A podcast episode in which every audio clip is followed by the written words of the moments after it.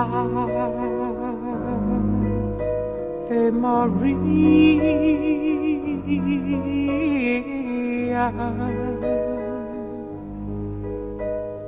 Gratia plena.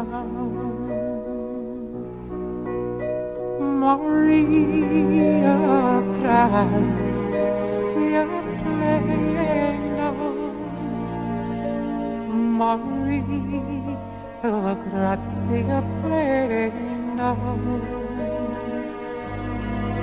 Ave, Ave Dominus,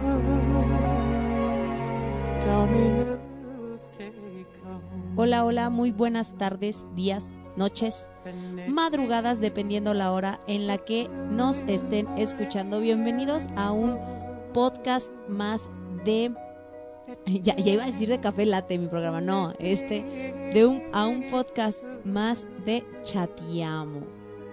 Muchísimas gracias por estarnos escuchando. Aquí estamos muy contenticos de recibirlos nuevamente. Yo más que feliz y hoy me acompaña pues básicamente porque las cargas de trabajo no permitieron algo más.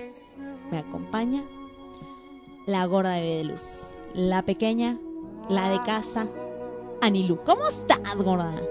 Muy bien, gorda, gracias. Como siempre, un placer ser el comodín, gorda. Como siempre, ¿eh? de verdad, feliz, ¿eh? Te feliz encanta. de ser no mientas, te encanta. Claro, con todo gusto. Muy contenta. ¿De qué vamos a hablar el día de hoy? No, al contrario, muchísimas gracias a ti por haber aceptado. No, hombre, pues faltaba más. Pues, ¿qué más podía hacer, gorda? ¿Por qué no? Porque estamos grabando y a Alex Cano se le ocurrió que se le, le dio un ataque. ¿Por qué no? ¿Por qué no? ¿Por qué no? Tenía que entrar. Hoy, es- hoy está de escucha nuestro querido bebé de luz. Sí, porque ahora está estudiando el gordo. Está estudiando. Muy, Muy, bien. pero yo sé que si tiene alguna aportación importante va a alzar la mano a decir yo, Gora, yo. o, o su pie de bailarina.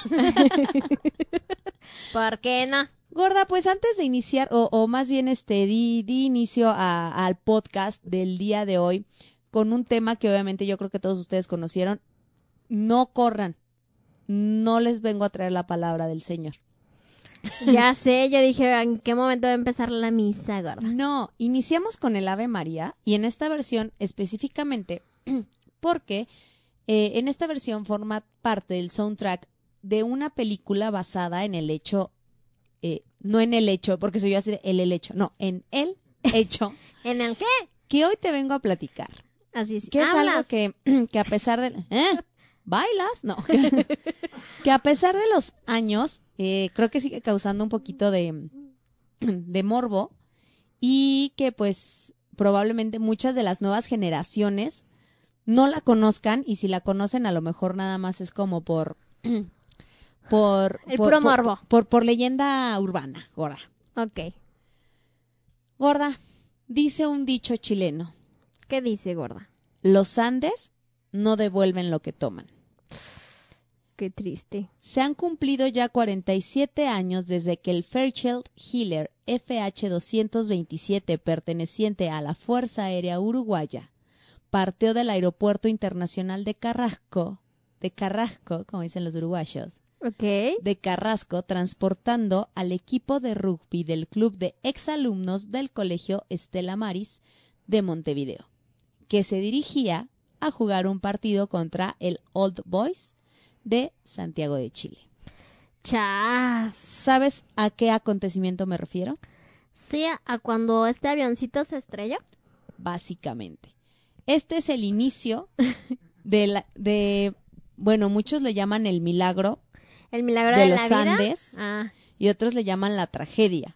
yo le llamaría la tragedia, gorda. Finalmente sí, porque yo, ahora que estuve investigando el tema, decía uno, pues yo creo que para los familiares de gente que murió, pues no fue un milagro, ¿no?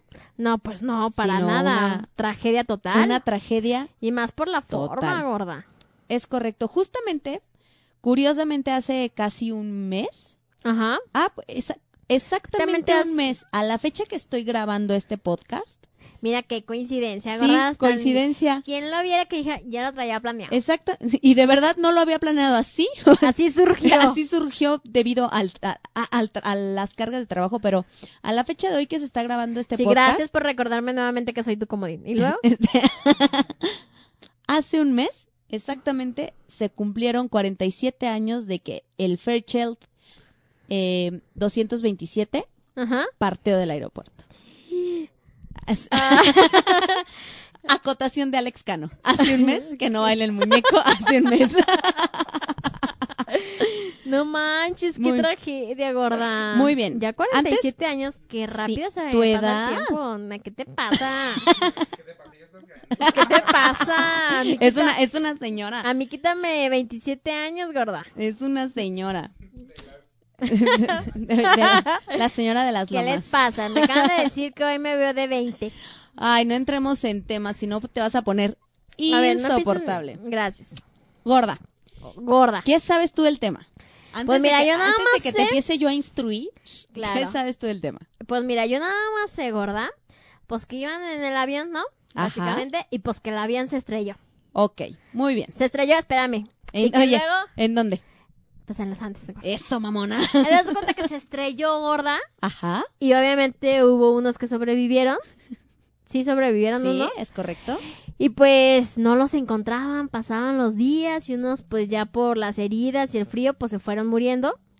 Y pues no hubo de otra más que comérselos, gorda. Pues Para estás- que- Permíteme decirte que estás medianamente informada. Ah, ok. Todo Es que mediantemente, mediantemente, mediantemente o medianamente. medianamente, mediantemente, como me hayas entendido, gorda. Dios mediante, nada más vi una parte de la película. Ok, muy bien. Pues te voy a Es contar. que era muy triste, gordo. Sí, o sea, realmente, por ejemplo, le- ¿por qué le llaman el milagro de los Andes? Porque, en primer el lugar en el que se estrellaron es un lugar en el que estadísticamente sería imposible en el que un avión salga de la, entre comillas, tan librado y con tantos sobrevivientes posterior Al al impacto. accidente. O sea, te estoy hablando que estadísticamente estos vatos debieron de estrellarse y no contarla ninguno. Para iniciar, te voy a eh, te voy a contar cómo es que y cómo es que se forma este grupo para irse a, a Santiago de Chile. El colegio Estela Maris, hazte de cuenta, gordo, que era como vamos a ponerlo aquí a, a León. Era un Miraflores. Entonces este colegio tenía su su um, su equipo de rugby, el cual es un deporte al que les voy a ser muy honesta, no le entiendo casi absolutamente nada. No, pues ni yo. Tengo que aceptar que me metí a googlear para ver cómo se jugaba el rugby y qué creen. Ajá, no entendí. Pero bueno, eso es- ¿Cómo le pero sí tengo que decir eh, eh, ahora sí que ¿Pero de haciendo eco, trata, pues? haciendo eco a la, eco- a la acotación del excanos también sabrosos los jugadores de rugby. Es como es, es como una combi- es como una combinación gorda entre mm, fútbol, soccer Ok, y fútbol americano. ok. Porque, porque hasta incluso, por ejemplo, el uniforme es muy parecido al del fútbol soccer. Ah, sea, es de- Unas piernotas y Sí, unas es de- es de nalgotas. piernota, nalgota. rico. Pero ¿qué crees? Es muy rudo como el, como el americano. Incluso me atrevería a decir, ¿Pero por qué pelean? ¿Por una pelota igual? sí, es de hecho el balón, la forma es muy parecido al del fútbol americano. Sin embargo, el material no es el mismo. La forma es muy parecida. Veo, estoy no. Los jugadores están bien mameis porque, por ejemplo, Pero mira ese de ahí, ese güerito que estás ahí seleccionando. por gorda. ejemplo, gorda, o sea, lo que tienen estos jugadores de rugby. eh, Yo aquí jugando al DJ gorda viendo las fotos. Ya, qué no, te- ya te estoy poniendo atención. eh, De hecho, No, ya espérate, te estoy... es que- Me he ido. gorda, me he ido. gorda, ve los glúteos. No, es que estoy viendo. Ve nada más. De hecho, yo en mi Instagram tengo un jugador de rugby, hola. De, de hecho, hasta tiene mejor cuerpo que los futbolistas. Claro, y que incluso que los jugadores de fútbol americano. Sí. Es, sí, exactamente. O sea, los de fútbol americano sí usan completas Sí, las protecciones. Estos vatos no.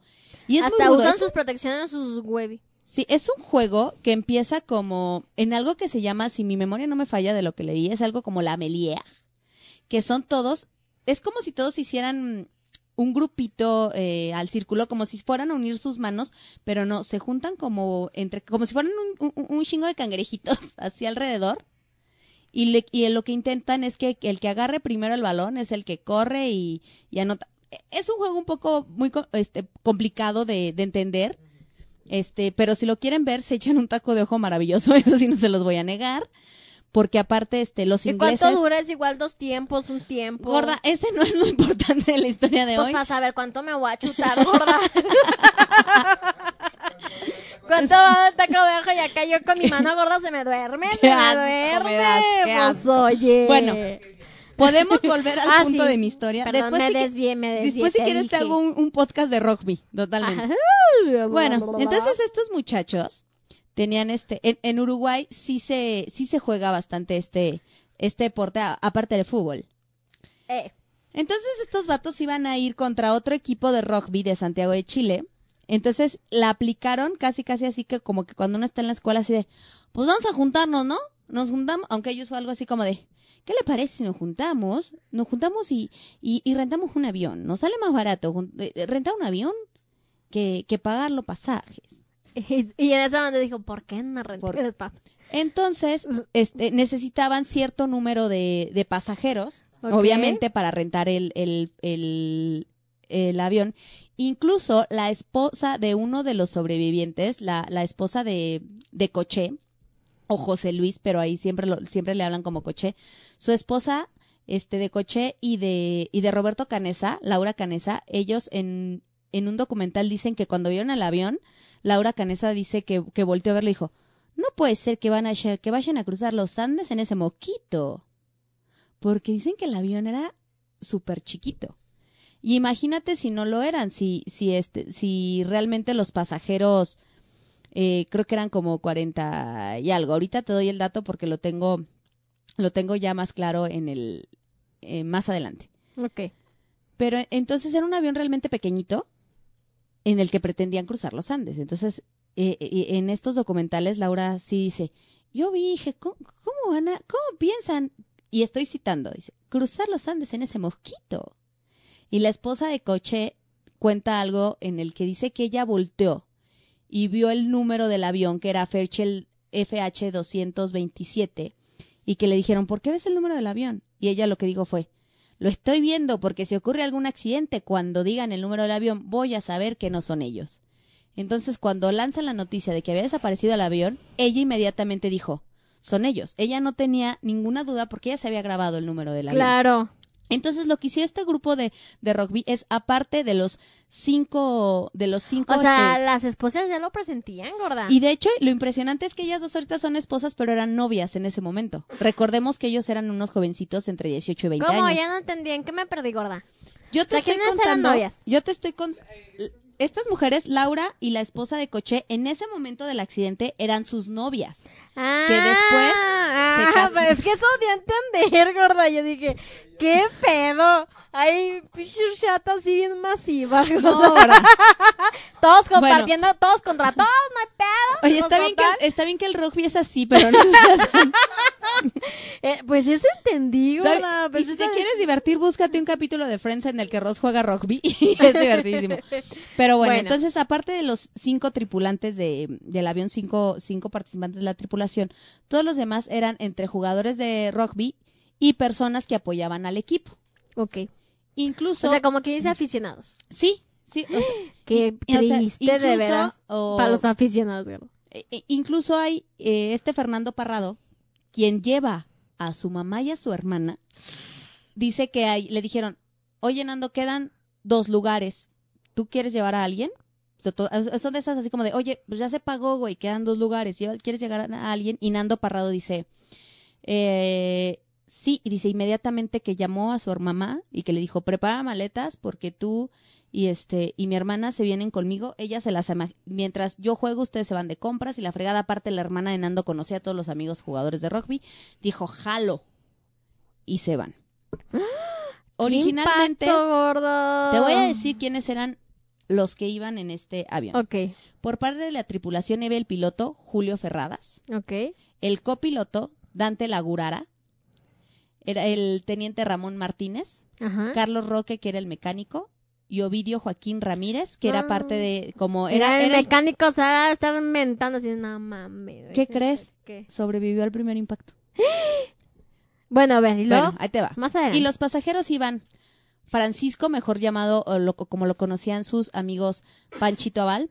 José Algorta, Roberto Canesa, Gastón Costamare, Alfredo Delgado, Rafael Echeverren, Daniel Fernández, Roberto Francois, Roy Harley, Alexis Jundié, José y José Inciarte, eh, de. ¿eh? que era, que era José Luis Coche, Ah, este es el que te estaba platicando. Ah, ya. Guido Mangri, Álvaro Manguino, Y se fue ido, Félix- gorda, se fue sí. ido porque... y se fue. Nos estamos burlando de una tragedia. ya, ¿te das perdón. Graciela Augusto de Mariani. Sí, definitivamente. Julio Martínez Lamas, Daniel Maspons, Juan Menéndez. La memista. Te estás volando a alguien fallecido. Ya, perdón. Javier y Liliana Metol. Ellos eran esposos. Personaje- personajes importantes de- durante la historia porque ellos eran esposos y habían dejado a sus hijos en Uruguay. A sus tres hijos. No, ma. ¿Y los el dos? doctor Francisco Nicola, Esther Pérez de Nicola, eh, Gustavo Nicolich, Arturo Nogueira. Si tienen un problema Carlos ellos, Páez. ¿eh? Pues primero la memesta y luego la cola de no sé quién. Es que era, era gente de dinero de Uruguay, ¿eh? Ok, y así son O sea, los apellidos. incluso hasta después, o sea, incluso Sí. hasta después la gente decía, eh, les- ellos mismos cuentan que les, les hacían burla porque decían que porque eran casi casi que niños fifis, que si hubieran sido los del barrio, que hubieran salido en tres días, que estos se tardaron mucho. No manches. Bueno, y luego, ¿quién Eugenia de Parrado, que era la mamá Ajá. de Nando, Fernando Parrado, Susana Parrado, su hermana, Marcelo Páez, personaje importante porque es el que era el capitán del equipo de rugby. Ok. ¿Quién? Y eh, este Marcelo, Marcelo Pérez. Ok. Marcelo, A huevo. Los Pérez. ¿Y luego? quien es un personaje importante porque era el capitán del equipo y después tiene una, un, un- papel bastante relevante en, en la historia. Enrique Platero, Ramón Sabela, Daniel Shaw, Adolfo Strauch, Eduardo Strauch, sí, eran primos. Y si no me equivoco, ellos también eran primos de Gustavo Nicolich. Sí había ahí Como relaciones familiares. Ajá. Diego Storm, Numa Turcati, Carlos Valeta, Fernando Vázquez, Antonio Vicentín, o como le, Vicentín, o como les decían ellos, Tintín. Tintín. Sí, tiene Y toda la cara. Gustavo Cerviño. Esa era la, la lista original. Todos estos ahora sí que ya Y entonces los hermanos de Nando nos... Digo, la hermana y la mamá no sobrevivieron. no. Qué triste. Bueno, ¿y luego? El 12 de octubre de 1972, al mando con el mando del aparato, el coronel Julio César Ferradas y su copiloto, el teniente coronel Dante Lagurara, al mando de los controles del avión, además complementando con la tripulación que ya habíamos dicho anteriormente, que era el teniente Ramón Saúl Martínez, el sobrecargo Ovidio Ramírez y el mecánico Carlos Roque. Despegan de Carrasco el 12 de octubre, con dirección a Santiago de Chile. El mal tiempo los obliga a que tienen que aterrizar en Mendoza, Argentina. Es decir, ellos despegan el 12, el mismo 12 dicen, ¿sabes qué? Hay muy mal tiempo para cruzar los Andes. Vamos a hacer una pequeña escala en, en Mendoza, Argentina. Pasamos la noche y al día siguiente volamos. Eso hicieron, esperaron, pasaron la noche para que, para que esperar a que el clima mejorara. Mejorara. Y bueno, al día siguiente hacen ciertas consultas, ven que de verdad sí tenían que, o sea, era importante que salieran el mismo, el- ya el 13 de, de viaje para poder llegar a, a Chile. Y cuando las condiciones climáticas lo permitieron, vuelan al día siguiente. Fernando Parrado, entre muchas de las historias que él cuenta, él dice, yo nunca he sido supersticioso, supersticioso pero viajamos un 13 de octubre. Ok. Dicen, ya ves que si, si hay mucho, dice, y el día que nos estrellamos fue un 13 de octubre. ¿Y era viernes o martes, gorda? Desconozco. Tendríamos que viajar ahorita en un calendario. Bueno, ¿y luego? Bueno, este vuelo continúa por la tarde del 13 de octubre, despegando a las 14.18 horas de Mendoza, Argentina. Destino ya a Santiago de Chile. Ajá. La ruta a seguir sería vía Paso del Planchón entre las ciudades de Malargüe, Argentina, y Curicó, Chile. Te explico más o menos y les explico porque me puse yo a averiguar pues qué era esto, porque qué crees, yo no había entendido absolutamente nada porque yo no tengo ni idea de navegación. ok. Sobre, hay una parte de la cordillera que la altura de las montañas es menor y las condiciones climáticas permiten Poder volar. poder sobrevolarlas. Les explico más o menos. De donde ellos estaban, si hubieran cruzado así literal derecho, pasaban, o sea, la altura de los Andes era muchísima y el avión no sobrevolaba a tanta altura. Entonces ellos tenían que hacer como un pequeño rodeo. Ok. Tenía Te- que si darle... quieres- si- i- imaginemos que donde estaba el avioncito, tenían que irse un poquito hacia la izquierda, buscar lo que era el, el paso del planchón, que es esta donde la altura ya no era tanta, cruzar y después de cruzar tomar hacia la derecha para llegar a Santiago de Chile. Ok. Es más o menos lo que ellos tenían que, ¿Qué hacer? que, que hacer. Bueno, Pero, pues ¿qué crees que pasó? pues que el copiloto se fue derecho, gorda. No. A pesar de tener ya bastantes horas, eh, ya, ya, va- ya un, ser un piloto con varios años de experiencia, eh, mencionan que incluso tenía poquitas horas de vuelo para, los, para los años que tenía de experiencia, pero aparentemente es algo que pues sí se pudo haber evitado porque O sea que... por un error de navegación en el que el piloto creía haber pasado Curicó, ¿qué crees? Se regresó. Comienza, a- comienza a bajar. Y pega en la punta. Es decir, él, no sé por qué extraña razón, bueno, en, en lo, en, la, en, en lo que yo leí, decía que aparentemente los vientos y de la tormenta que había ido habían hecho que el piloto eh, Pensar como que, ya se iba confundiera y pensa, no, y pens- él pensaba que ya había pasado Curicó. Pasando Curicó, él podía hacer lo que yo les decía, que era ya girar, ya bajar para Ajá. pasar los Andes y girar a la derecha. Entonces. Curicó está ya muy pegado a lo que son los valles verdes de Chile, que es donde termina los, la- los Andes y empiezan estos valles verdes y ya puedes, este, y ya inicia Chile. Él creía que ya había pasado esto, entonces él empieza a descender. Incluso los mismos sobrevivientes cuentan que en ese momento estaban en el avión. Obviamente, imagínense, les estoy hablando que eran jóvenes entre 18 y 20 años. Estaban jugando, aventándose el balones de rugby. Incluso hay una fotografía tomada de ellos todavía arriba del avión antes de estrellarse. O sea, minutitos. Antes de estrellarse, ellos tienen una tienen una este una, Una foto, foto. donde este están están en el avión. Están en el avión, ellos súper tranquilos, Ajá. es tomada, ahora sí que se va, se va a escuchar as- así, pero este, fotos tomadas antes de la tragedia. Ajá. Toman su foto, ellos están felices, están contentos. Cuando empiezan a descender, obviamente, el, el piloto da, da el, ahora sí que este, la indicación de que por favor se pongan el cinturón, porque va a empezar a haber algo de, de turbulencia.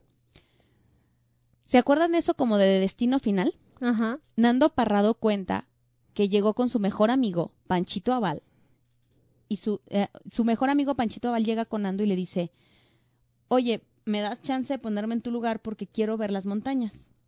E incluso Nando dice, es uno de esos momentos en que tú no lo sabes, pero se decide quién vive y quién muere.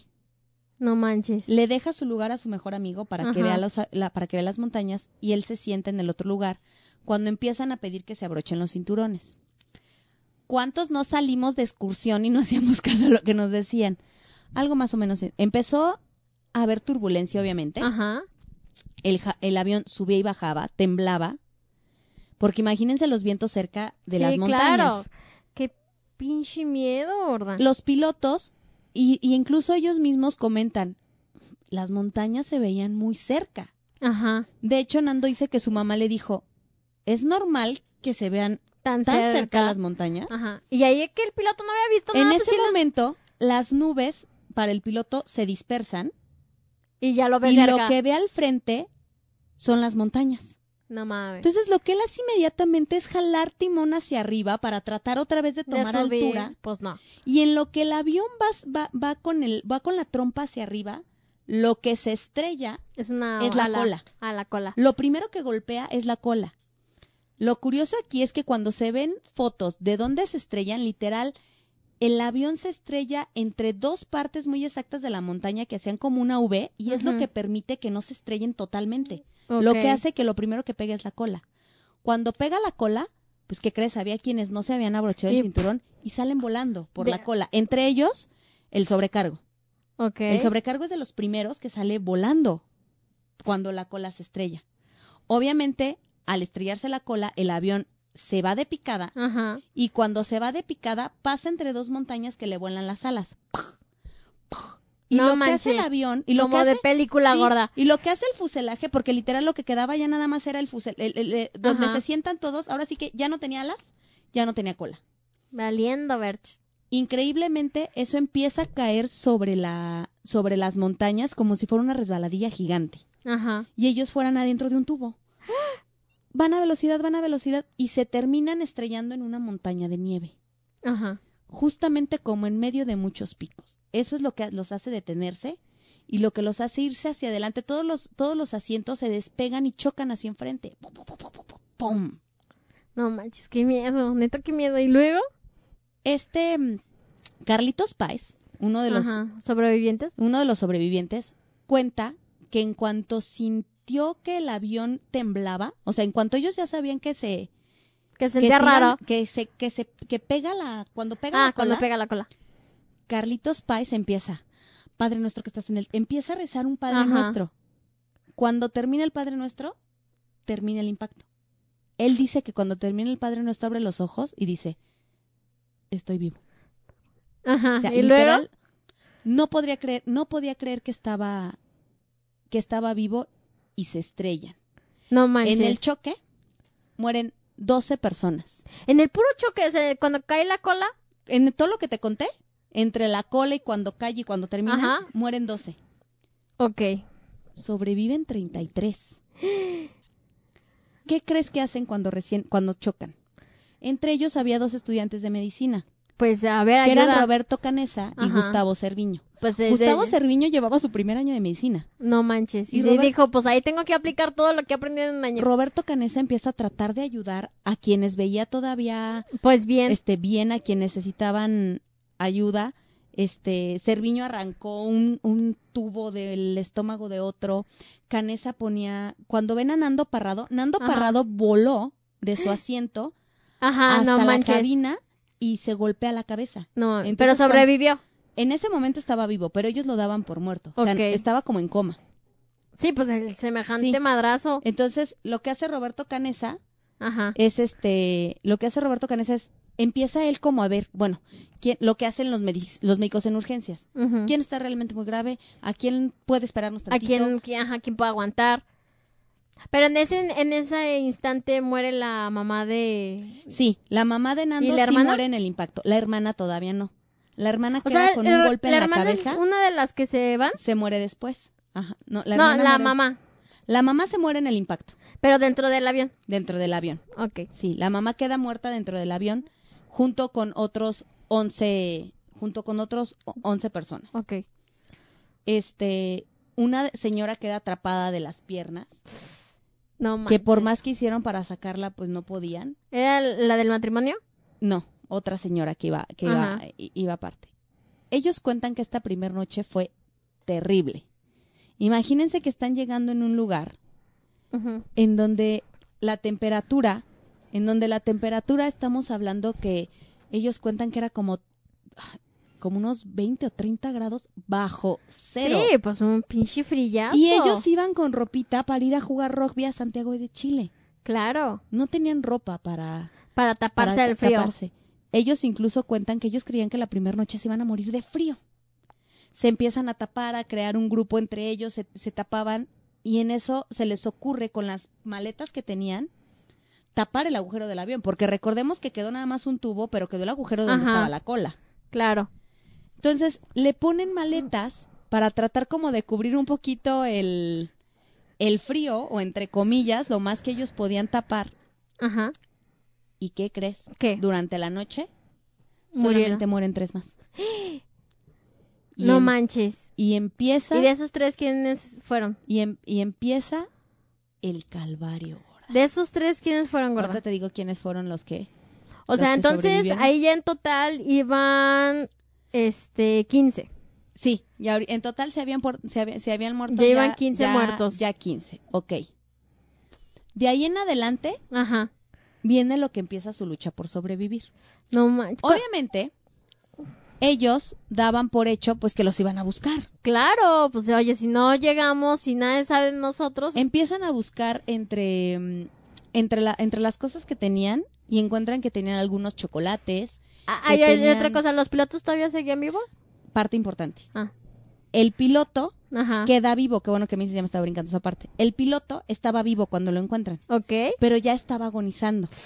No manches. Lo único que el piloto repetía una y otra vez, el piloto fue uno de los que murió durante la... Lo único que repetía, él y la señora de las piernas Ajá, son por, la sangre. la- mueren durante, Durante la noche. Ujú. Entonces, eh, el piloto lo único que repetía cuando le van a preguntar, porque obviamente lo que van es a la cabina a ver si servía el radio. Ajá, obviamente sí, el radio claro. estaba destrozado Está hecho mierda. y ellos necesitaban saber en dónde estaban. Claro. Entonces van y le preguntan a y, y le preguntaban al piloto que dónde estaban y el piloto lo único que repetía era, es pasamos Curicó, pasamos Curicó. Ajá. Entonces ellos en su mente es, ok, estamos pasando Curicó. Curicó, ahí es donde estamos. Ajá. Para ellos era importante saber esto, pues. Pues sí, para ¿dónde- cuando... ¿Dónde estamos? ¿Dónde estamos? Claro. El piloto sentía tanto dolor que pide que le pasen su pistola para suicidarse. No manches. Obviamente ellos no lo hicieron Claro. y el piloto muere horas después. Pero el, pi- el piloto, ¿qué golpes tuvo? Fue... Pues imagínate, fue todo. eh, cuando ellos chocan contra la última montaña de nieve, Ajá. que es lo que los frena, pues el impacto fue totalmente de frente. Ah, ok. Entonces toda la el tropa del avión, te- el copiloto murió al instante, ya del ya del último impacto. Del-. El único que queda vivo de la tripulación después de esto es este es Roque, que era el mecánico. Ok. Este, entonces de hecho él queda como muy trastornado, él él estaba o sea, el mecánico como que no lo podía creer. Sí, o sea, exactamente. Era como un sueño, una, una pesadilla. Entonces, ya que están ubicados, pasan la noche y ellos empiezan a hacer como una como una rutina Ajá. para administrar. Tenían algunas botellas de, De agua. vino, Ah, de vino. agua no tenían. Tenían algunas botellas de vino, Ok. tenían chocolates. Y entonces, aquí viene el papel de Marcelo Pérez, que es el que yo te estaba diciendo. Ok. Marcelo, como capitán del equipo, también toma como líder Ajá. Y empieza a poner horas para comer y racionar los chocolates y el vino que, que estaba. Les daba una tapita de vino y un cubito de chocolate. Ok. No tenían agua. ¿Tú qué crees que hicieron para, para tomar agua? Este, pues agarraban el hielo y se lo tragaban. Ellos dicen que cualquiera podría pensar eso, pero no. pero ¿qué crees? pero qué. Ellos cuentan que en cuanto ellos mordían el hielo, el hielo les quemaba la boca. Sí, pues de las pinches temperaturas. Entonces, se les ocurre, la sangre. ¿no? Hacer algo con la mismo, con el mismo fuselaje del avión, Ajá. actuar como efecto reflector Ok. Para el- nieve. Ajá. ¿Y el sol? y el sol y la derretían y la y la iban y la Haciendo iban agua. haciendo. De hecho, marcaron hasta zonas en donde no podían hacer su- eh, donde no podían orinar porque esas nieves eh, porque esa nieve iba a ser usada para hacer la Claro. agua. Imagínate para hacer la popó gorda. Entonces, Adolfo Strauch eh, inventa lo que ellos llamaban la terrible le, le decían como el, el convertidor de agua, que fue esta parte. Que más adelante cuando ellos en una salida recuperan parte del- de la cola del avión, logran Ajá. hacer una grandota Y ya de ahí. y de pues, ahí siempre tenían agua, Ah, hecha con la nieve.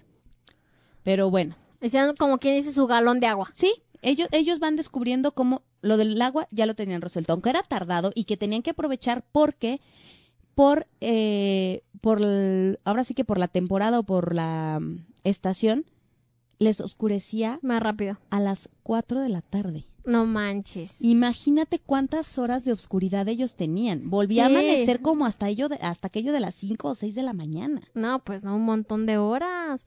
O sea, era un martirio Y total. ahora- ¿Cuánto duraron así? Y ahora ahí te va. Ok. Y ahora cabe mencionar que este Ajá. que obviamente en la noche la temperatura descendía considerablemente. Sí, no. Y recordemos que ellos no tenían ropa para frío. ¿Y entonces qué hacían? Literal, entre maletas buscaron y empezaban a pues a cubrirse con lo que podían. Se metían a la maleta. casi, casi. Así de, bueno, yo sí que por aquí me he hecho. Había unos heridos de las piernas Ajá. y a Canesa, Roberto Canesa, se le ocurre, que era uno de los médicos, hacer unas hamacas con los cinturones de seguridad. Mm. Hace unas hamacas y ahí suben a las personas que estaban Heridas. heridas de las piernas y en todo lo que era el largo del- de la cabina del avión, ahora sí que en todo lo que era el avión, ellos dormían como sardinitas, Para darse uno calor. tras otro, pues para darse, para darse, para darse calor. Ok. Y luego, Bueno, empiezan a pasar, eh, empiezan a pasar los días. ajá. Fíjate, te cuento. Justamente ellos se estrellan el 13. Ajá. Para el domingo 15, Adolfo Strauch ya había inventado el convertidor de nieve en agua. Este día, es decir, dos días después, Fernando Parrado, uno de los personajes más importantes de esta historia, recobra el conocimiento, ¿Qué Nando? que es Nando. Los doctores explican que él recobra el conocimiento porque aplican sin querer un tratamiento que hubieran aplicado los doctores. Ok, ¿qué le hicieron? Nando, obviamente, ¿qué creen que tenía inflamado? El, cerebro. ¿Qué usas para desinflamar? Este. Si no tienes medicina, ¿qué te pondrías? Pues hielo. A Nando, como lo creían casi muerto, lo ponen cerca de la entrada. Ok, y pues el estaba... frío fue lo Ajá. que ayudó que el cerebro se le desinflamara Ajá. y él despierta. Claro, así como que pedo Cuando él pasó? despierta, lo primero que le dicen es que se murió su mamá. Y No cuando le dicen eso, él inmediatamente pregunta, ¿y mi hermana? Le dicen, tu hermana está viva, pero está muy mal. Y desde ese momento Ajá. hasta el día 21 de octubre, Nando no se despega de su hermana. Su hermana muere hasta el 21 de octubre. Y de que muere la hermana. No manches, qué fuerte. por el trauma en la cabeza. También. Y a ella no le pusieron hielo. Ella, ella tenía un, un golpe en el que sí había salido la, eh, ¿La sangre? Tenían, tenían sangre, tenía curaciones, pero el golpe de su hermana era muchísimo más fuerte que el que tenía Nando, aparte de que su hermana se le empezaron a gangrenar los pies No, ya tenía cáncer, por el frío. Ya tenía cáncer, se empiezan Es a que dicen que la gangrena es- es, los pies. gorda. y entonces este muere, muere esta O sea, ya está más complicado Susana. porque ya que tienen gangrena, no, ya se les va. Pero sí, rápido. Bueno, y luego, Fíjate, antes de que antes de que muera esta, gorda, pues ya ni me puedo reír ni nada. Esto es muy trágico. ¿De qué se trata? Carlos, Carlitos Páez, Turcati, Eh. Canesa y Fito salen caminando este para tratar de buscar la cola ¿De y quién? de- del avión. Ah. Y también tratar de ver qué había. Oye, ¿y si tenían sexo, al otro no lado. crees que les pudiera... Gorda. ¿Es en Pues, serio? se- pues se calienta el cuerpo. Pero pues eran puros vatos. Ah. Bueno, Bueno, y luego... igual si se agarraron amor no nos Pues van a sí. contar, ¿verdad? Y luego... Pero bueno. Entonces ellos se van caminando y hasta incluso cuentan en esta historia que este Strauch Ajá. pasa por una grieta, güey, y se hundió, imagínate, o sea, se iba a ir. Porque ellos cuentan que cuando salen a la nieve, Ajá. la nieve les llegaba a las rodillas. O y sea, en algunas zonas hasta, la, cintura. Ay, no manches. Porque, o sea, ubiquemos, eh, ubiquemos la, eh, la estación del año, era octubre. Sí, no, ya empezaban lo... Era Ya otoño, pero ya, empezaban los lo, fríos. lo cañón. Y luego... Pues bueno, después de esto, el, el 21 de octubre fallece Susana Parrado. Y en una plática, Carlitos Páez eh, escucha a los, a los, a los, a los primos, a los primos, este, Strauch, Ajá. escucha a los primos que dicen, ¿saben qué? Ajá. Si no, se- si seguimos así, yo me como al piloto. ¿Lo dijo quién ando? Este, no, uno de los, de los primos. Ok. Y entonces voltea, o sea, no, eh, eh, entonces este empiezan como a bromearlo y dicen, ¿por qué el piloto? Pues porque él nos metió en esto. ya sé. Empiezan como haciéndolo en broma, pero ¿qué crees? Ya era algo que ya se había hablado como por grupitos. Ajá, sí, de, oye, de- sí, no lo No, espérame, es que yo y mi primo ya lo habíamos tomado en cuenta. Y, Ajá. y Carlitos era así como de, ¿están locos? ¿Cómo se lo...? Y aparte ya estaba súper frío, gorda. Ya ni una, ni una calentadita o algo. Pues bueno, para el 22 de octubre Ajá. realizan una reunión en el interior del avión y ahí es donde deciden comenzar a utilizar los cadáveres para alimentarse. Ay, no, qué horror. Ellos se dan cuenta que Pero así total fríos. O sea, sí, o sea, es que ellos, ellos se dan cuenta que necesitaban proteína. Cuando estos primeros salen, O sea, date cuenta que lo único que tenían en su estómago era una tableta de chocolate Sí, y, y, y vino, era todo. Era, era absolutamente todo lo que, lo que tenían. Se realiza, toman, toman la, la decisión. Ellos manejaban esto como una comunión.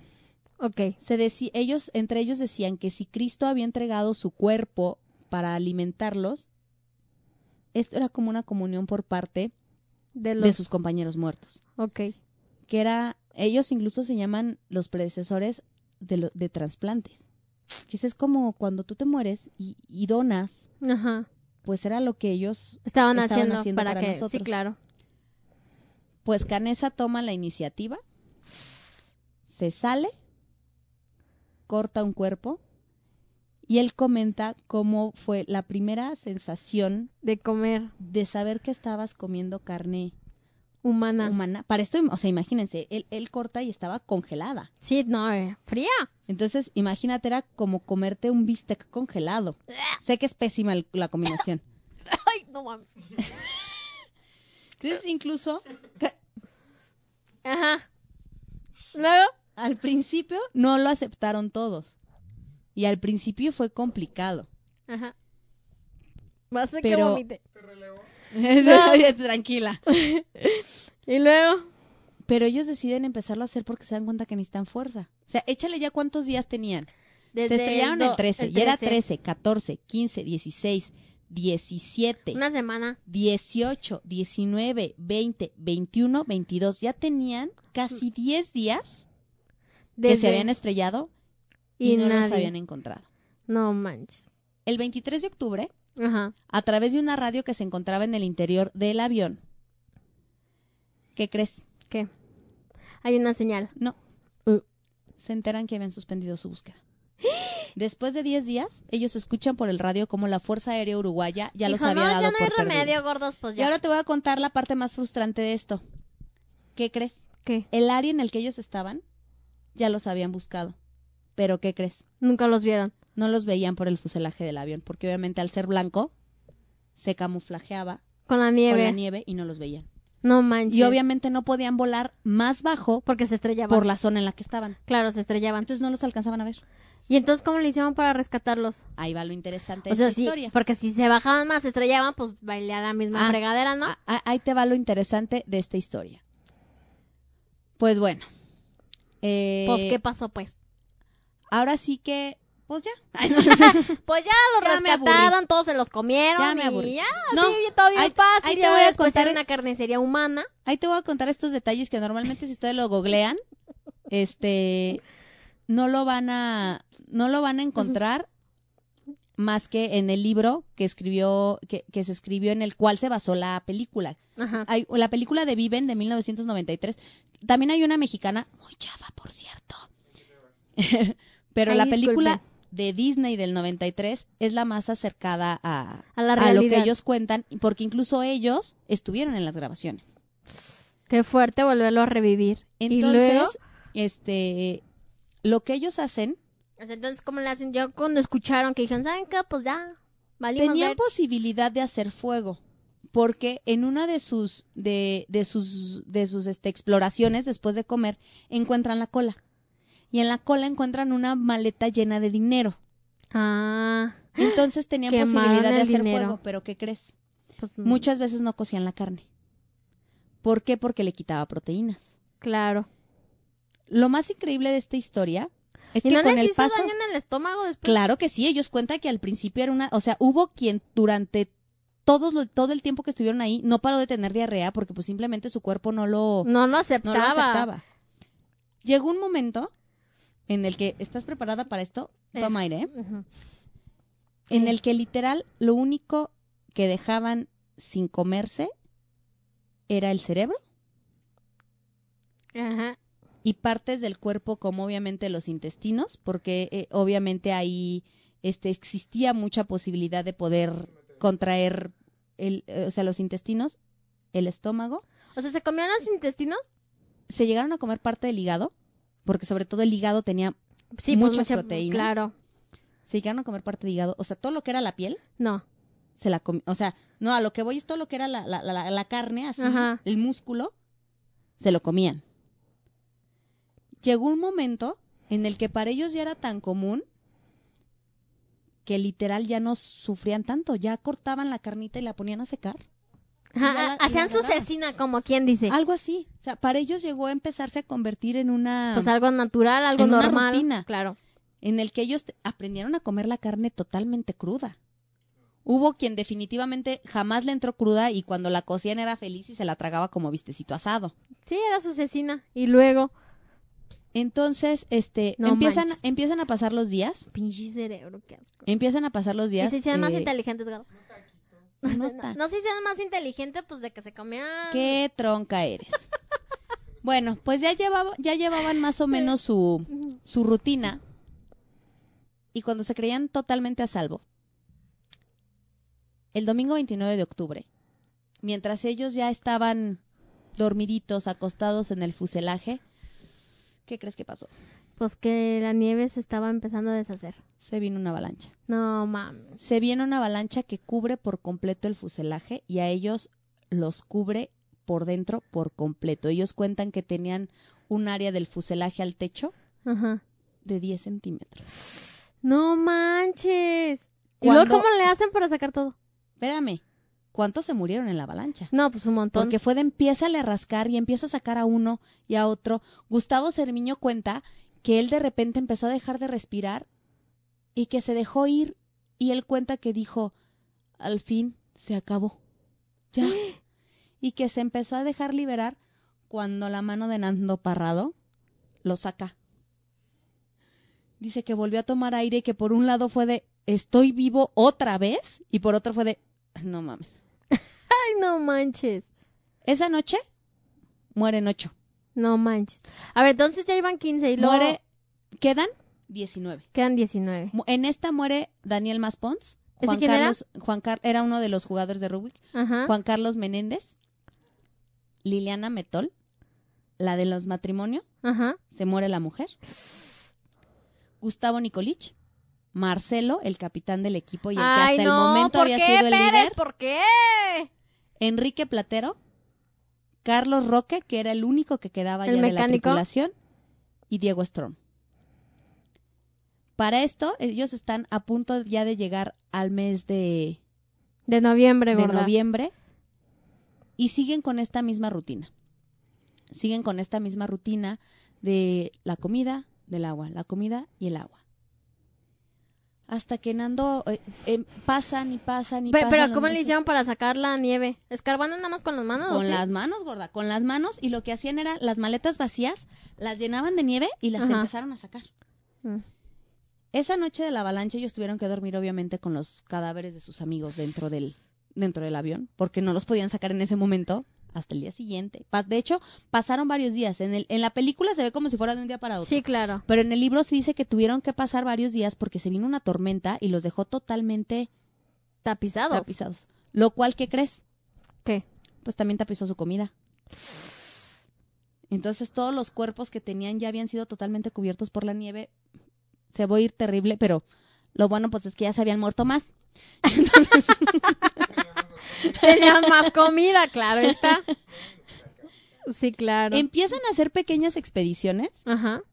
para como eh, para reconocer la El lugar otra vez. el lugar. Eh, entonces resulta resulta se O sea, se aventaron literal un mes, gorda. gorda. A ellos los rescatan hasta diciembre. No, ma. Bueno, pasa el tiempo. Bueno, y luego. Empiezan a morir otros. Los, ¿Te acuerdas que te dije que le habían hecho unas, unas hamacas a los de las Ajá. piernitas? Se mueren. Los de las amo. Fernando Parrado dijo, ¿sabes qué? Tenemos que salir de aquí. ¿Dónde dijeron que estábamos? Tenían un mapa. Ya habían hecho todo lo posible, ya habían encontrado la cola, ya habían llevado este la, el radio a donde estaban las baterías de, de- del radio del avión, nada había funcionado, ya no los estaban buscando. Ellos estaban totalmente conscientes que dependían de ellos Sí, nada más. y de nadie más, Sí, para salir, claro. totalmente de ellos. Ay, no, qué horror, qué horror, qué horror. Fernando Parrado dice, pues bueno, es que ¿dónde estamos? Es cuando sacan un mapa y ubican Curicó. Curicó estaba ya muy pegadito a los valles de Chile. Ellos alcanzaban a ver una montaña, entonces deducían, ¿sabes qué? Cruzando esa montaña Ya hay vida. están los valles verdes de Chile. Claro. Lo único que tenemos que lograr es subir esa montaña y cruzarla. Y todos eran con andas así como, "Ah, sí, güey. Claro, No súper sencillo, ¿no? Y aparte no, no traemos ni equipo. No traían ni equipo. O sea, y, no les estoy hablando de aquí de Traslomita de Dolores Hidalgo, ¿no? O sea, estamos hablando de montañas al... Sí, Sí, y que no. ya, y que dices, mira, date una vuelta. O sea, era un cerro enorme. Es correcto. Empiezan a hacer un, empiezan a, a- a tratar como de llamar la atención ahí poniendo cruces, poniendo las maletas. Ellos tenían la esperanza de que algún avión, el que fuera, Los viera. los viera y pasara. Pues bueno. Ahí ya cuántos quedaban, gorda. eh, ¿Serían los 19? No, ya habían muerto, este, ya habían muerto los otros dos de Ajá. las, las piernas Ajá. Y había Pues se muerto. aguantaban los de los piernas, ¿eh? Sí, y había muerto ya también Arturo, ah, Arturo Noguera es uno de los de las piernas. Ya Ay, había- perdón. Ya había muerto. Ya había muerto, ya había muerto este, Ya, perdón. ¿Y luego? ya, ya, ya había, Ya había muerto. ya habían, ya habían, este, ya había muerto Arturo Nogueira, Que dijimos que él era quién. que era la, era uno de los de las, de las piernas. Ajá. Y este, mira, ahí te va. Mm. Muy bien. Sí, había, había muerto, había, habían muerto ya otros dos. ¿Ok? Para, para este, para este entonces. Ya habían hecho varias expediciones, ya habían ido a la cola, ya todo esto que les, que les comenté. Y entonces Nando, a Nando nadie le quitaba ese pensamiento de la cabeza. Cruzando esas montañas están los valles verdes de Chile. Nos van a rescatar. Así es. Pero tenemos que subir a esa montaña. Entonces, Carlitos Páez, con las fundas de los, de, de, de los asientos de los aviones, les fabrica. ¿Él era el doctor? No, Carlitos Páez es el que iba rezando el Padre Nuestro Ah. durante la estrellada. Eh. Este, entonces, con, lo- con las fundas de, de los asientos del avión, les crea como unos sacos de dormir. Ajá. y juntan literal toda la ropa de los que ya se habían muerto para tratar de que fueran lo más cubiertos posibles. Y eligen a Roberto Canesa, a Tintín y a Fernando Parrado como los tres elegidos Para subir. Para subir y cruzar la montaña. Ok. Y ahí van, gorda. Para esto te estoy hablando que salen el 12 de diciembre, el Día de la Virgen de Guadalupe. Y la Virgen los iluminó, ¿por qué no? El día de la Virgen de Guadalupe, estos vatos dicen, vámonos, Vámonos. vámonos. Ajá. Y luego, Muy bien. Empiezan a, empiezan a, a cruzar ahora. Ahí te va lo curioso. Ellos tenían, literal, estaban encerrados por montañas. tenían dos opciones. Ir hacia donde ellos creían que cruzaban y eran los valles verdes de Chile, o irse al otro lado, que eran los que tenían enfrente, o irse para los que tenían atrás. por la parte de atrás. Si el piloto les hubiera dicho bien la ubicación, ¿qué crees?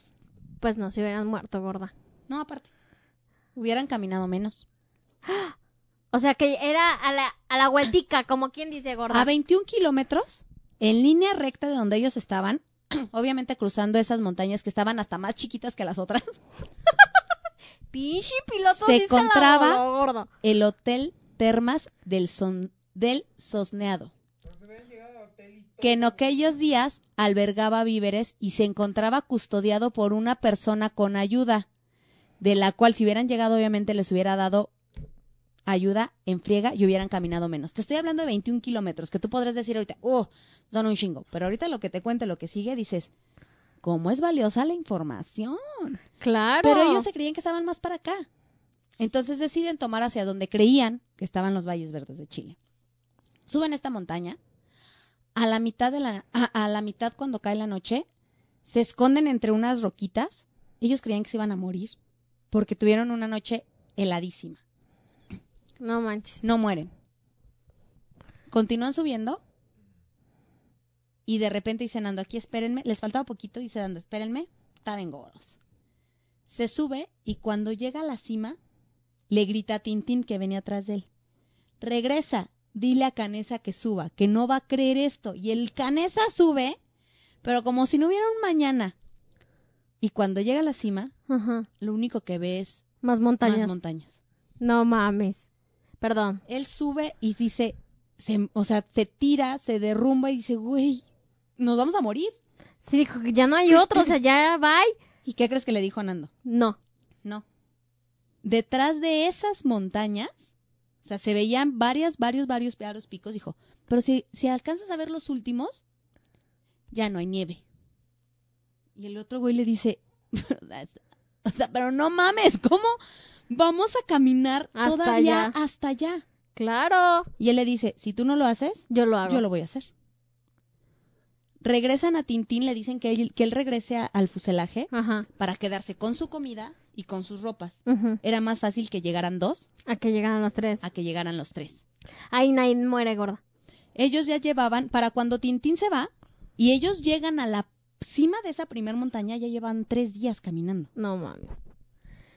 Tintín No. regresa ¿Y Otros crees? tres ya se chutó. diez días después de partir de los restos del fuselaje y caminando, fíjate, 59 kilómetros, Kilómetros. llegan a la precordillera de, Sar- de San Fernando al sector de los Maitenes. Recorren, cuando ellos llegan y ven agua, dicen, salvación por mí y de Mm. todos y por todos mis amigos. Pero, Ajá. ¿qué crees? ¿Qué? Este canesa empezaba ya a, a sentirse Pues enfermo, él se sentía mal, Ajá. tanto por toda la nieve. Imagínate, este, finalmente cuánta carne humana habían comido. Claro. Y ahora tenían un nuevo problema, gorda. Porque qué padre, ya había agua, ya había valles verdes, qué chido, había calor. La carne se les empezó a echar a perder. No, pues sí, claro. Se empiezan a quedar sin comida. Porque obviamente pues ya, ya hacía calorcito. Este día duermen. Ay, no, pues qué climas tan, Eh, tan, eh, tan este- raros, ¿eh? De Este, este día duermen ya a la orilla de un río. Ajá. Y al día siguiente, Nando ve al otro, a la otra orilla del río a un arriero en su caballo. Le dice, oiga, ayúdenos, por favor. Para esto imagínate, porque imaginamos un río y lo imaginamos aquí como el río de los Gómez, ¿no? Sí, claro, Era un no. río que sí llevaba bastante agua, por lo cual había mucho ruido. Imagínate el vato, no lo escuchaban. No, pues no. El arriero bien pudo haber dicho, está loco. Ajá. El arriero agarró una hoja Ajá. que él traía entre sus cosas, un lápiz, lo amarró a una piedra Y se lo y aventó. se lo aventó. Y lo, oye, y lo, oye, sí. Y, y lo lo mató. mató. No, sería el pinche colmo, güey. No, Y se lo avienta y Nando escribe el siguiente mensaje. Vengo de un avión que cayó en las montañas. Soy uruguayo. Hace 10 días que estamos caminando. Tengo un amigo herido arriba. En el avión quedan 14 personas heridas. Tenemos que salir rápido de aquí y no sabemos cómo. No tenemos comida. Estamos débiles. ¿Cuándo nos van a buscar arriba? Por favor, no podemos ni caminar. Y su última pregunta es, ¿Dónde, ¿Dónde estamos? lo amarra, se lo regresa, el arriero lo lee y le avienta pan y queso. Ay, qué chido, güey. Y él se va. Ajá. Sí, claro. El sí, oye, antes de que se te eche a perder gordo, aviéntate unas quesadillas. Cómetelo, Un- unos molletes. Hazte unas tecolotes, gordo. Qué asco, Ponlo en esta piedra, sí está bien caliente. Y luego- Cuentan una anécdota muy graciosa ella. Hicieron un shuriqueso, gordo. de que cuando lleg- de que cuando llegó, de que cuando llega con, con Canesa, Ajá. que, que Nando le dice, ten mijo, Come. cómete un pan. Ay, dijo, ah, Yo me como otro. O sea, que los dos se comieron un pan. Años después, cuando se vuelven a encontrar con el arriero, Roberto Canesa cuenta que le dijo, que le dijo a este arriero, de verdad, muchas gracias. Ese pan que me mandaste, tú no sabes a lo que me supo. Y voltea y le hace, un pan. Te mandé cinco panes. El otro cabrón se los comió en el camino. y nada más le llegó con un pinche pan. O sea, ¿quién se los comió su Nando se lo fue tragando en el camino. No, gordo, den un pan. No, no, pan, gordo. Chíngale. Chinando que, que- Chíngale al pan. Y Bueno, y el ¿quién queso. está? Ya no llegó. Entonces este arriero va, tuvo que cabalgar por varias horas para poder llegar al lugar, a un lugar en donde los pudieran ayudar. Claro. Entonces, cuando llega y trae más gente, obviamente los rescatan. Y es aquí donde viene lo, lo, lo cabrón, porque los que, imagínate, los que se quedaron en el avión ya llevaban 10 días sin Sí. saber nada de ellos. Ya sé. Incluso ya los daban por, por muertos. muertos. Ellos también ya estaban, Cansados, Cansados. debilitados, todo. pero ¿te acuerdas de esta radiecito que tenían? Sí. Cabe, Escuchan. cabe mencionar que estos dos, o sea, si tú te fijas en la nota, Nando jamás firma. O sea, No. nunca dice cómo se llama. No. Nada más dice, ya, somos dos. Ajá. Y lo primero que se escucha en las noticias es, Hay dos sobrevivientes. rescatan a dos uruguayos del accidente del Fairchild. Lo escuchan en el radio. Ellos Ajá. cuentan que cuando lo escucharon No, por la fue fiesta, un ¿verdad? alboroto porque dijeron, no mames, estamos vivos, ya. O sea, ya. Ajá. Ya la hicimos. No necesitaron escuchar sus nombres. Ajá. Y ahora te cuento el otro lado. Cuando la familia tiene ya tres meses sin saber de ti, Sí, no manches, qué horror. cuando ya te dan por muerto y de repente las noticias se encuentran a dos uruguayos y hay más sobrevivientes. La esperanza que despierta en todas sus familias. El papá de Carlitos Páez, el señor Carlos Páez, que era una persona importante en Uruguay y aparte creo que era periodista, agarra el primer pinche avión para, para Chile, vuela y cuando él llega le pasan la lista de sobrevivientes Y no venía el nombre. Le pasan la lista de sobrevivientes. Para esto, lo que había hecho Nando y Canesa ya habían llegado a un lugar y le dicen, oye, ¿dónde están? Y Nando les explicaba y decía, no, es que no pueden estar aquí. Imagínate, después de haber sufrido un accidente de avión, después de todo lo que había pasado, le dicen, te vas a tener que ir con nosotros en el helicóptero para que nos digas dónde No están". mames. Se llevan comida, se llevan gente para rescatar, para, para rescate. Y, y dice Nando que volaban y volaban y el del helicóptero le decía, es que no pueden estar aquí, es que sí están, pasan esa montaña, están, no puede ser. Cuando pasan y los ven, no creas que fue de, ah, ya los rescataron y los vieron, no. No, era ver cómo Baja- bajas. bajan rescatistas, les dan comida y los rescatistas pasan ahí una noche porque al día siguiente tenían que esperar a que hubiera totalmente Luz. luz y mejorar el clima Claro, para, para rescatarlos. claro.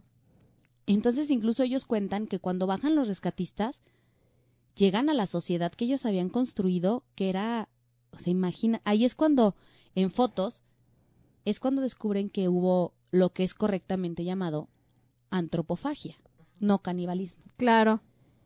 Entonces, cuando em, eh, hay fotos en las que se alcanzan a ver los huesos sin piel No manches. de los que se comieron. Claro. Entonces llegan, se pasan ahí la noche. Por lo tanto, ya tenían la lista de los sobrevivientes. Sí. Hay un audio que no, no pude encontrarlo solito, venía en, en, en- ahora sí que en, en reportajes completos, donde Carlos, donde este, el, donde Carlos Páez Ajá. empieza a leer, imagínate en radio internacional, todas las familias en Uruguay con el radio prendido, Esperando a quiénes son los que. porque Carlos Páez empezó a leer nombre por nombre. Empieza a leer Pedro Algorta, Roberto Jorge, Alfredo Daniel Pacheco, Daniel Fernández, Roberto Fernando, Roy Alex, José Luis Nicolás, Álvaro, Álvaro. Incluso en el audio lee todos y, eh, y cuando lee el nombre de su hijo, Ajá. se le quiebra la voz. Se escucha que está leyendo todos y el último que dice, el último que estaba en la lista era su hijo. Entonces lee a todos y al último llega. Y Carlos Páez, su hijo.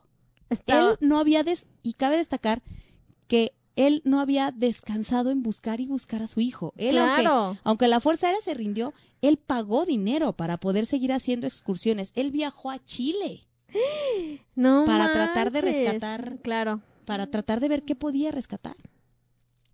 Lee esto, corte A ya al día al día siguiente, después de que pasan los los de que pasan ellos la, la noche ahí, este No los manches. rescatan.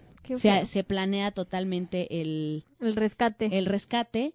Este, primero, de hecho, primero sacaron a unos. Esa primera noche sacaron a los que estaban más, más, graves. más heridos, sí, claro. Bueno. Y todos sobrevivieron después de... Cuando llegan estos, estos 16 sobrevivientes, cuando llegan al hospital y los empiezan a tratar, pues ahora viene la interesante pregunta. ¿Cómo sobrevivieron? ¿Cómo sobrevivieron? Claro. Y después se viene el alboroto de la antropofagia, que afortunadamente nadie no los juzga. El jueves 28 de diciembre, No manches, se pueden en la Navidad, la pasaron ahí. los sobrevivientes regresan a Montevideo Ajá. y dan una conferencia en la cual explican todo lo vivido O sea, los durante 16. sí, durante los 70 días. El único que se queda en Chile es Harley porque estaba todavía muy débil, Ajá. pero en pocos días regresa ya a Montevideo. Estas personas, estos 16 sobrevivientes, estuvieron 70 días atrapados en los Andes y actualmente muchos de ellos se dedican a dar, de- a dar conferencias sobre todo de liderazgo Claro. porque ellos dicen que la forma en la que ellos pudieron salir de los Andes fue nada más porque estaban unidos Ajá. y porque hicieron equipo. Claro. Sí, totalmente de acuerdo y se dejaron de envidias o X cosas, sino que sí, pero eh, pero es a lo que voy y es una enseñanza de vida porque cómo no podemos ser así al día a día, porque tenemos que hacerlo en una Ellos- tragedia. Ellos cuentan, ahorita eso que dices, ellos cuentan algo muy curioso.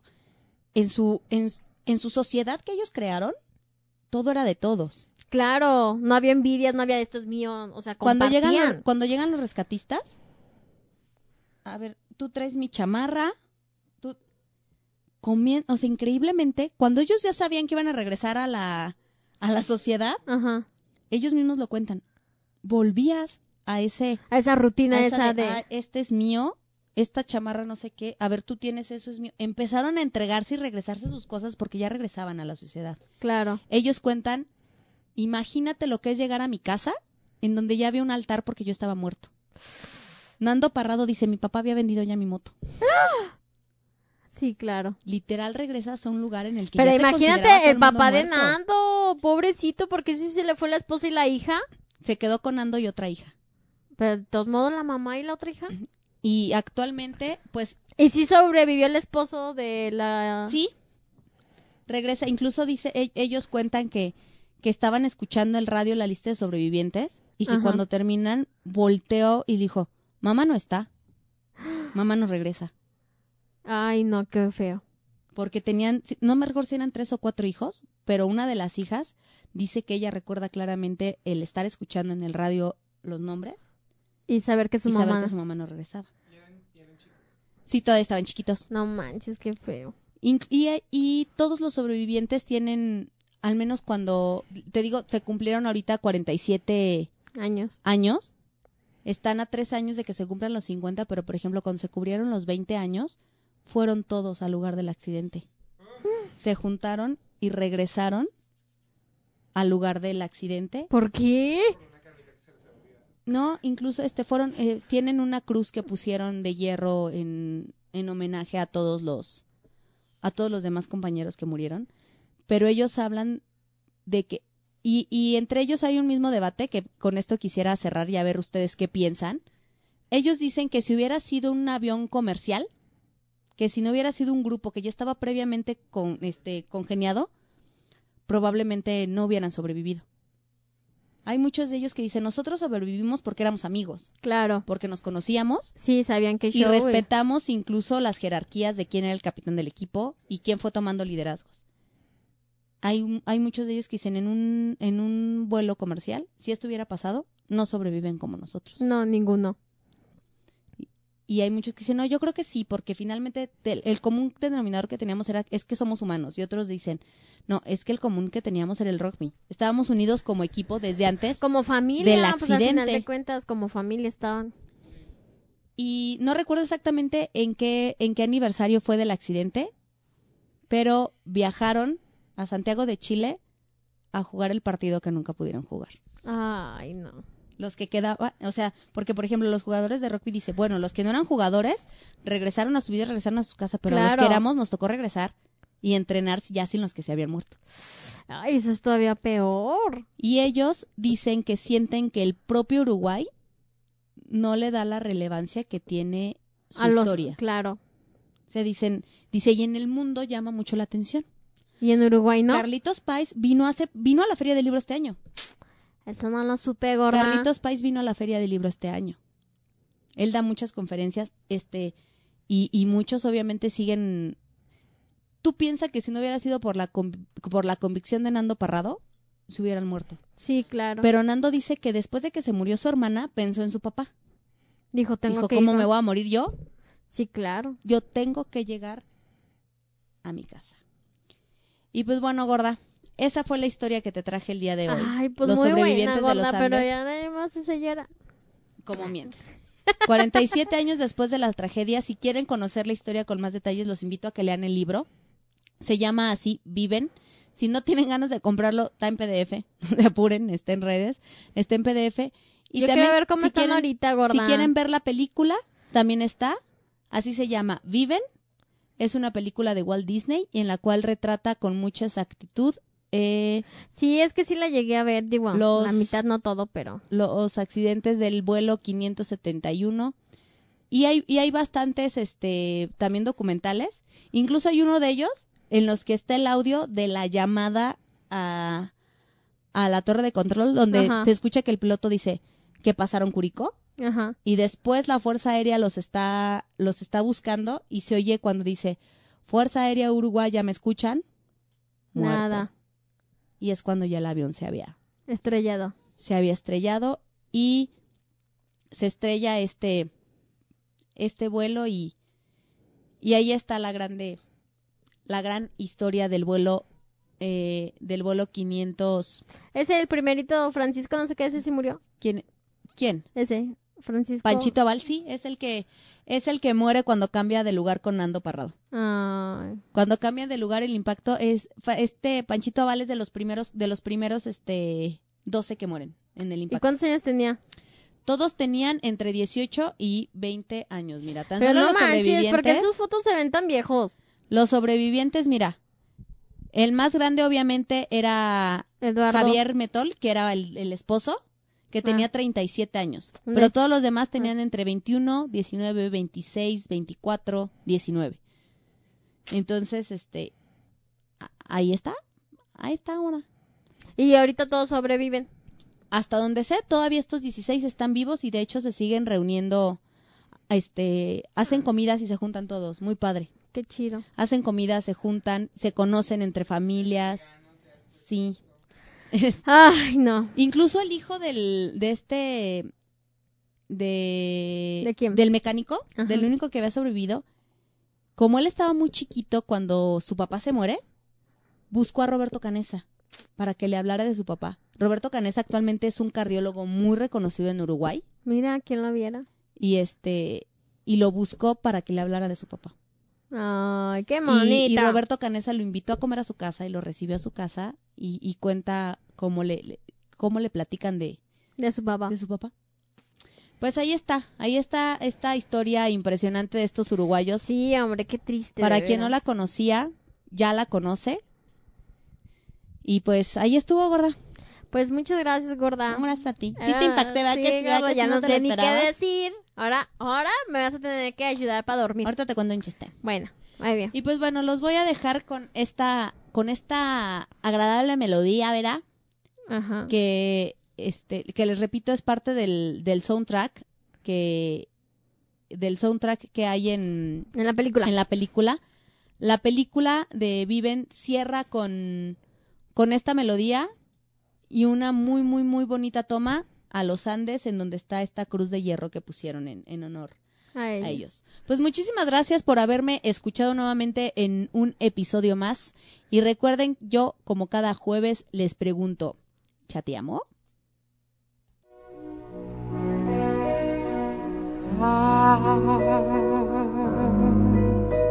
Ave Maria.